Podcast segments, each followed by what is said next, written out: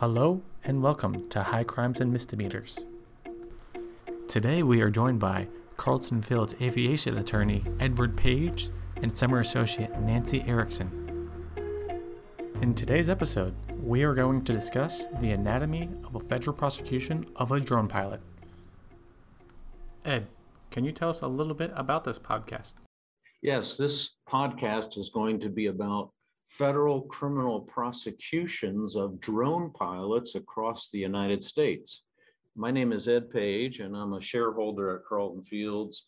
I've been employed here since 2000, and a goodly part of my practice is devoted to aviation law enforcement cases, uh, buy and selling aircraft, and drone pilots. And so this program is designed to highlight the recent federal developments about federal criminal prosecutions of drone pilots. Nancy?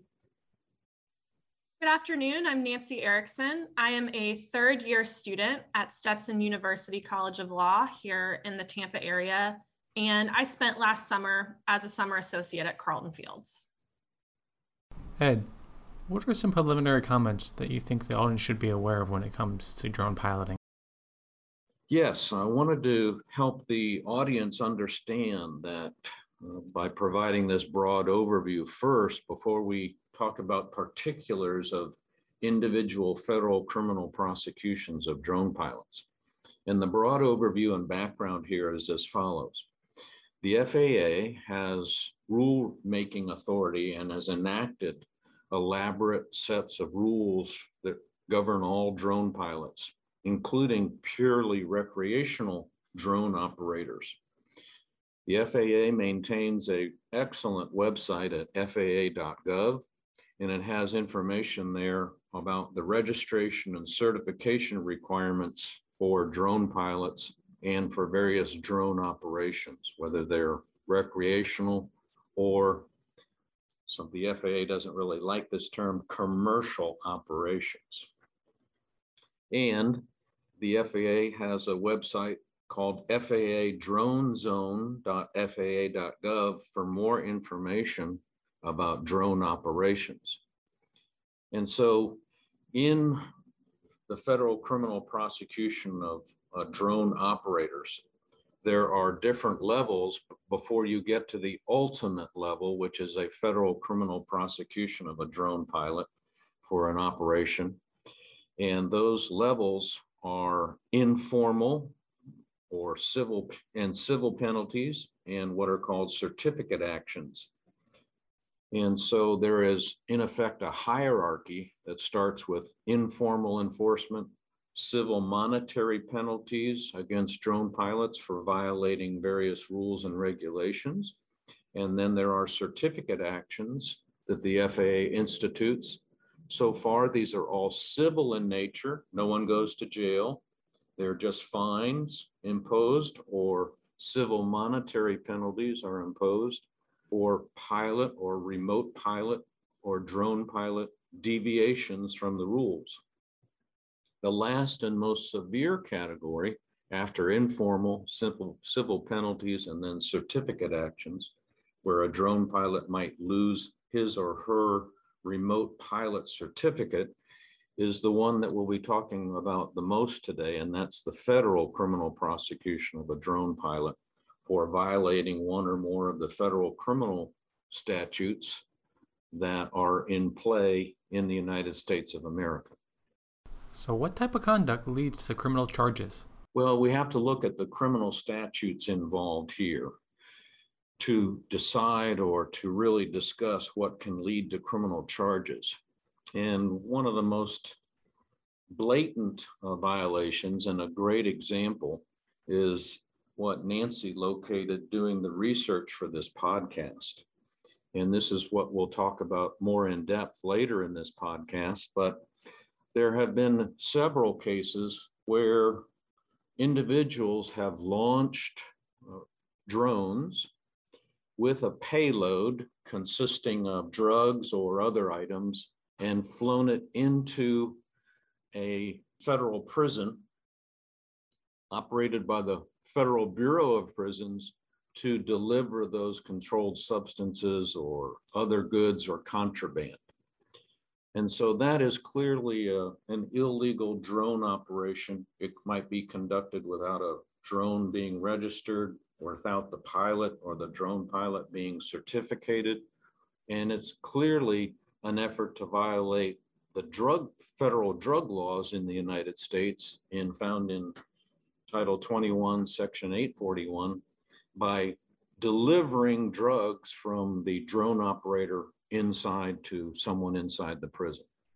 So that's an example of what kind of conduct can lead to criminal charges. And we've identified four basic areas here through Nancy Erickson's research that we want to talk about. And those are as follows. There can be criminal charges that arise from violating stadium temporary flight restrictions. So most stadiums, NFL, National Football League, and other stadiums, there come into play certain rules and regulations and statute that prohibit drone flights around them when the stadium or that temporary flight restriction area is what's called active. Another area that or category that we identified was flying unregistered uh, drones without a license to facilitate, as we, as I was describing moments ago, uh, drug activity. The third area is flying an unregistered drone without a license uh, with bad intent. And so those are three so far. And then one we recently found was mail fraud involving a gentleman charged by indictment in the state of Texas in federal court for using false certificates of registration, false pilot information, false FAA waivers, and false certificates of insurance to start or collect money in order to put on a drone show for SeaWorld Parks and Entertainment, Inc. Uh, in San Antonio, Texas. So those are the four areas that we've really talked about and marshaled to have further discussions about during this uh, podcast. Ed, can you give us some background on the FAA regulations for operating and piloting a drone? I certainly can. So, the background that's important for this podcast is as follows The FAA regulates what's called national airspace or NAS. And through their rules and regulations and their ability to make rules, the FAA has adopted what are called TFRs or temporary flight restrictions that become operational at certain times, and some of them are permanent. For example, a permanent TFR is in the state of Texas. It's called the presidential TFR and it surrounds the Bush compound. Can't fly within there uh, at any time. Other TFRs around the country arise during football games or around naval air bases or army bases or uh, Air Force bases and the like, and they run in specific or uh, operate in specific areas for a specified period of time and when uh, necessary, I should say, for national defense. Another type of TFR or temporary flight uh, restriction is uh, around stadiums. I think I've mentioned this a little bit so far, but for National Football League stadiums and baseball stadiums and, and other large gatherings like that. The FAA enacts or imposes a temporary uh, flight restriction, TFR, and normally those are within a three nautical mile radius of a stadium uh, with a stadium that has a 30,000 seat capacity or more uh, during N- NFL NCAA Division One football, Major League Baseball games, NASCAR races, and the list is really infinite. It can it can go on and on. And they run from one hour before generally to one hour after the event. And they apply to every type of aircraft, including jets and general aviation planes, but they also include, for the purposes of this podcast, drones. And so that's kind of the background of the regulatory scheme or legal framework for TFRs and drones and the like that we'll be talking about. So, Ed, what can you tell us about flyovers? Well, so flyovers are different than drone operations near a stadium. Flyovers traditionally start at the beginning of the football game that we watch either in person or on television, and aircraft fly over the stadium. Behind the scenes, the aircraft have been given permission by the air traffic control area and by the FAA to conduct that operation because they're violating really uh, the temporary flight restriction, but they're doing so with permission, so it's not a violation. But it underscores the need to be paying attention uh, for pilots and others to get waivers or permission to fly in certain airspace across the country during these NFL games or NASCAR events or other football or baseball games. So the flyover is prevalent, but it's always done with permission and in coordination with air traffic control and the FAA. What are the consequences for violating the law with these activities? Well, so let's take your basic one because there's many, many possible violations here, but let's just start with a simple violation of a temporary flight restriction. There was in the past, the last time Miami had the Super Bowl, a temporarily flight restriction in place uh, around the stadium during the Super Bowl, but there was also another temporary flight restriction around a particularly populated area of Miami where certain events were being held. And the police and uh, customs and all sorts of law enforcement were involved in enforcing that temporary flight restriction, watching for general aviation aircraft, watching for drones, and uh, keeping that airspace safe uh, from drones and others. And the consequences of violating those are several. And we've referred to them earlier in the podcast here as informal enforcement, civil penalties. Civil penalties just mean you can get fined. These are called civil monetary penalties. The FAA sends you a letter, says, hey, uh, this violation, we can prove it. Here are the here's the evidence, and we are demanding a payment in in such and such amount. And then lastly, there's a certificate action. If the drone operator or pilot is involved in a temporary flight restriction, that that pilot or drone operator risks giving up having their pilot license or drone certificate pilot license suspended or revoked. And then finally, as we talked about before, there's the possibility of a federal criminal prosecution. And we have examples of those that Nancy and I will talk about in a little bit. So usually the FAA uh, conducts enforcement actions and sometimes issues a warning Occasionally, as we discussed, there are uh, criminal penalties. And I think it's helpful for Nancy to, to describe uh, one of these that she located. This was a uh, case from 2017. Nancy? Sure. So the case I found from 2017 was out of the Northern District of California. And this case, there was a drone pilot who flew the drone over the 49ers and the Raiders stadiums on the same day. And he was dropping some pamphlets that had a political message on them, but he obviously did not have the clearance to be doing that. And the police literally just followed the drone. Like they could see the drone leaving the temporary flight restriction area and they followed it back to this individual's car they charged him under uh, Title 49 of the US Code, Section 46307, which prohibits violating national defense airspace. And that charge has a maximum of one year in prison. It's a misdemeanor.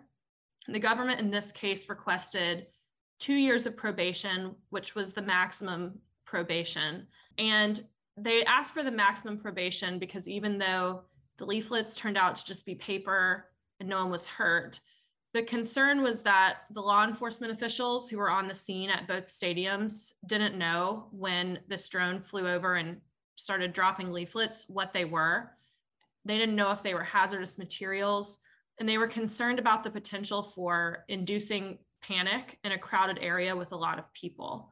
The court, in addition to giving this individual two years of probation, also imposed some nominal fees, and then he also had to forfeit the drone. So, Ed, what's another category that you can tell us about that most people aren't aware of when it comes to drone piloting? Well, the next category we want to talk about is drone pilots operating without a remote pilot certificate or without a the drone having been registered with the FAA. And we only saw one criminal charge or case in this category that wasn't a drug related case. Most of these cases are addressed via or through non criminal enforcement actions, but sometimes they can result in a criminal case. Under Title 49 United States Code uh, section 46306, it's a felony to operate a drone without an airman's certificate or proper drone registration. And the maximum exposure is up to three years in prison.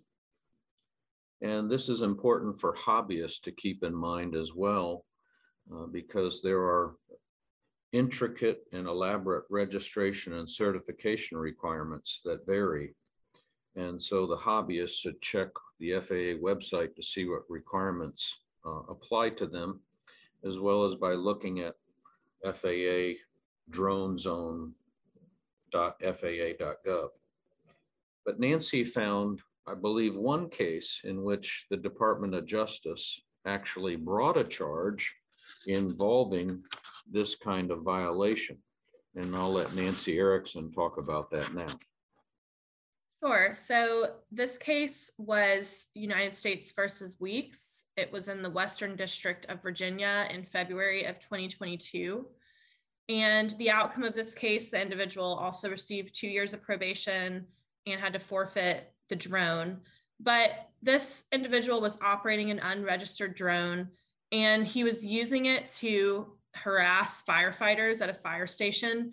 He actually flew the drone into the fire station um, where it crashed. And so that's kind of an extreme example. Um, and it, he wasn't just out in a field flying his drone without having the proper certificates, but was kind of using it with malintent and in a way that was disruptive.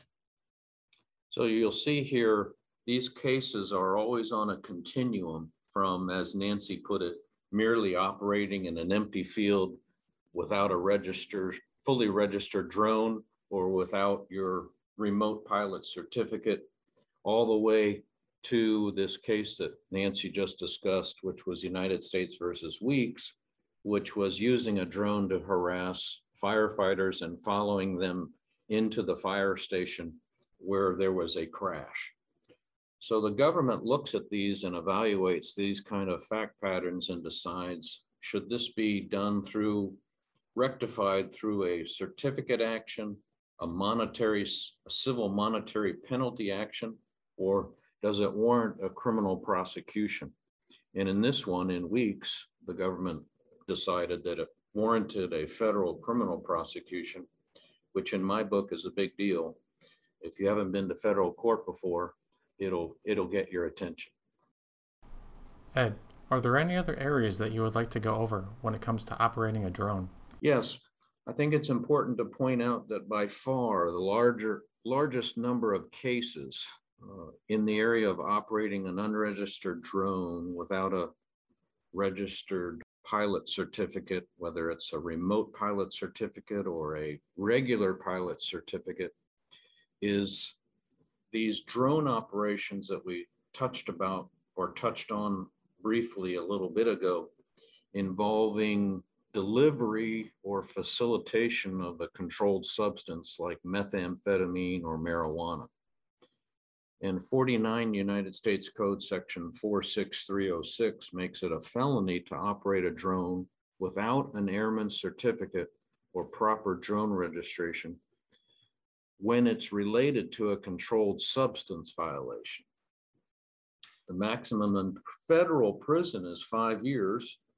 And that's an important guideline because although people look at this and say, well, geez, it's only five years, there's always a separate violation under Title 21, Section 841 or 846, because those are the statutes and the tools federal prosecutors use to prosecute people involved in drug trafficking, drug delivery, and conspiracy to do the same. So you might have a single violation of this felony that says it's a felony to operate a drone without an airman's certificate in relation to a drug crime, but you are always going to have another count in the indictment or information that charges the actual conspiracy or delivery or, or trafficking. And Nancy found a great example of this case in United States versus Ross. Nancy? The United States versus Ross was in the Southern District of Mississippi. It occurred in July of 2021, and it hasn't been resolved because the individuals are still awaiting sentencing. But this was a scheme to fly marijuana into a state correctional facility, and they were charged with three counts serving as an airman without a valid certificate, committed in relation to a controlled substance violation, which is what you just talked about, Ed. And then the additional count you were saying um, that would come along with it. And in this case, it was selling or possessing with intent to sell uh, drugs. And then they also were charged with operating an aircraft that hadn't been registered in relation to a controlled substance violation. So each of those counts carries a potential it, it carries a maximum of five years. And the thing about the statute that you just discussed is that that sentence can't run concurrent with any other term of imprisonment. It has to run consecutively. So they can't they can't run those five years all together. They have to run after any other sentence that the individual is serving. And this case was kind of typical of a lot of the drug related cases that I found. And many of those individuals were either already in prison serving a sentence or they were out on probation, which was probably going to be revoked because of their involvement in this additional crime. And so the sentence that they get for this crime can't be served at the same time. It's going to get stacked on the end. So I think that's significant. The other case we want to talk about besides United States versus Ross is another federal criminal case. This was in the United States District Court for the Northern District of Texas, Fort Worth Division. It's a recent federal complaint filed on August 2nd, uh, 2022. And I'd like to just read from the complaint because it speaks for itself. On or about May 4th, 2022, at approximately 11:55 p.m., at the Federal Medical Center FMC, located in Fort Worth, Texas, a federal correctional facility, staff observed a drone with a package hanging from the bottom of it operating over the prison facility. Staff notified the FMC Fort Worth Control Center via radio of the sighting at the and that the drone had crashed near the HVAC and construction shop. So this is the core allegation in this federal complaint. Federal complaints are not evidence. We're not saying that this was a crime that was committed and proven beyond a reasonable doubt. This has to be charged by information or indictment, and there has to be a resolution of that charge either by a trial, a plea, or acquittal or finding them not guilty. But the example here just shows you that drones are becoming more and more prevalent in interesting operations that cause the federal government to scrutinize uh, these drone operations, such as this one by a drone crash with a package hanging from the bottom of it uh, in inside of the perimeter of a federal medical correctional facility. So, Ed, what do you think the takeaways would be from going over these cases? Well, I think there are several that can be distilled from the cases that we've talked about during this podcast on federal criminal prosecution of drone operators and pilots. Number one, if someone is committing a crime and they use a drone as a tool to commit that crime, whether it's delivery of controlled substance, dropping leaflets, or otherwise, it could result and may very well result in a harsher penalty being imposed than had no drone been involved in the criminal activity. Number two, it's still accurate to say, in my view, that most of these violations do not result in criminal charges. Criminal charges are, are it still seems to me, are being reserved for the most severe kind of violations like harassing firefighters, dropping leaflets over existing and ongoing NFL games, and documented situations where there have been a, a delivery of drugs or attempted j- delivery of drugs into a state or federal correctional institution. So that's the second uh, takeaway. The third is that if you do fly a drone for any reason, however, it's a good idea to check out FAA dronezone.faa.gov and the website there for the requirements that apply to you. Because different requirements exist for purely recreational use, taking, for example, footage for YouTube and the like. All of those different uh, scenarios have different rules that apply to them.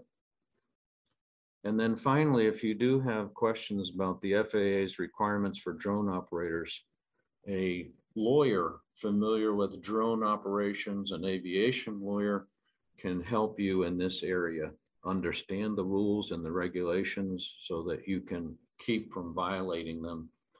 And finally, if it's too late, if you've already violated the rules and regulations, a good aviation lawyer with substantial criminal experience can help you navigate the ins and outs of properly defending in a federal criminal prosecution of a drone pilot or drone operator.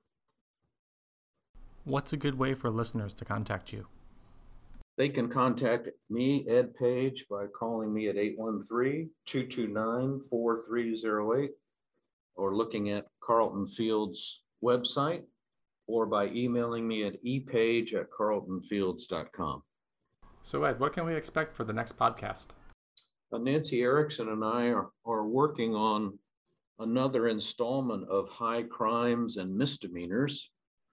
And this next podcast will be devoted to helping pilots who have had DUIs navigate and understand the FAA rules and regulations about the pilot's reporting obligation to the FAA and more because pilots and DV, uh, DUIs are a very troublesome and difficult area of the law for pilots to understand. And it's been my experience that they frequently misunderstand their reporting obligations.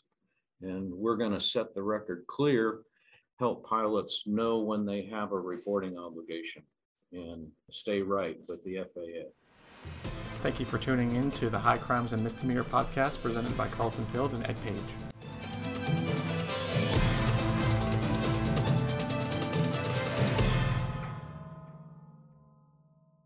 This podcast is intended for general information and educational purposes only and should not be relied on as if it were advice about a particular fact situation. The distribution of this podcast is not intended to create, and receipt of it does not constitute an attorney client relationship with Carlton Fields.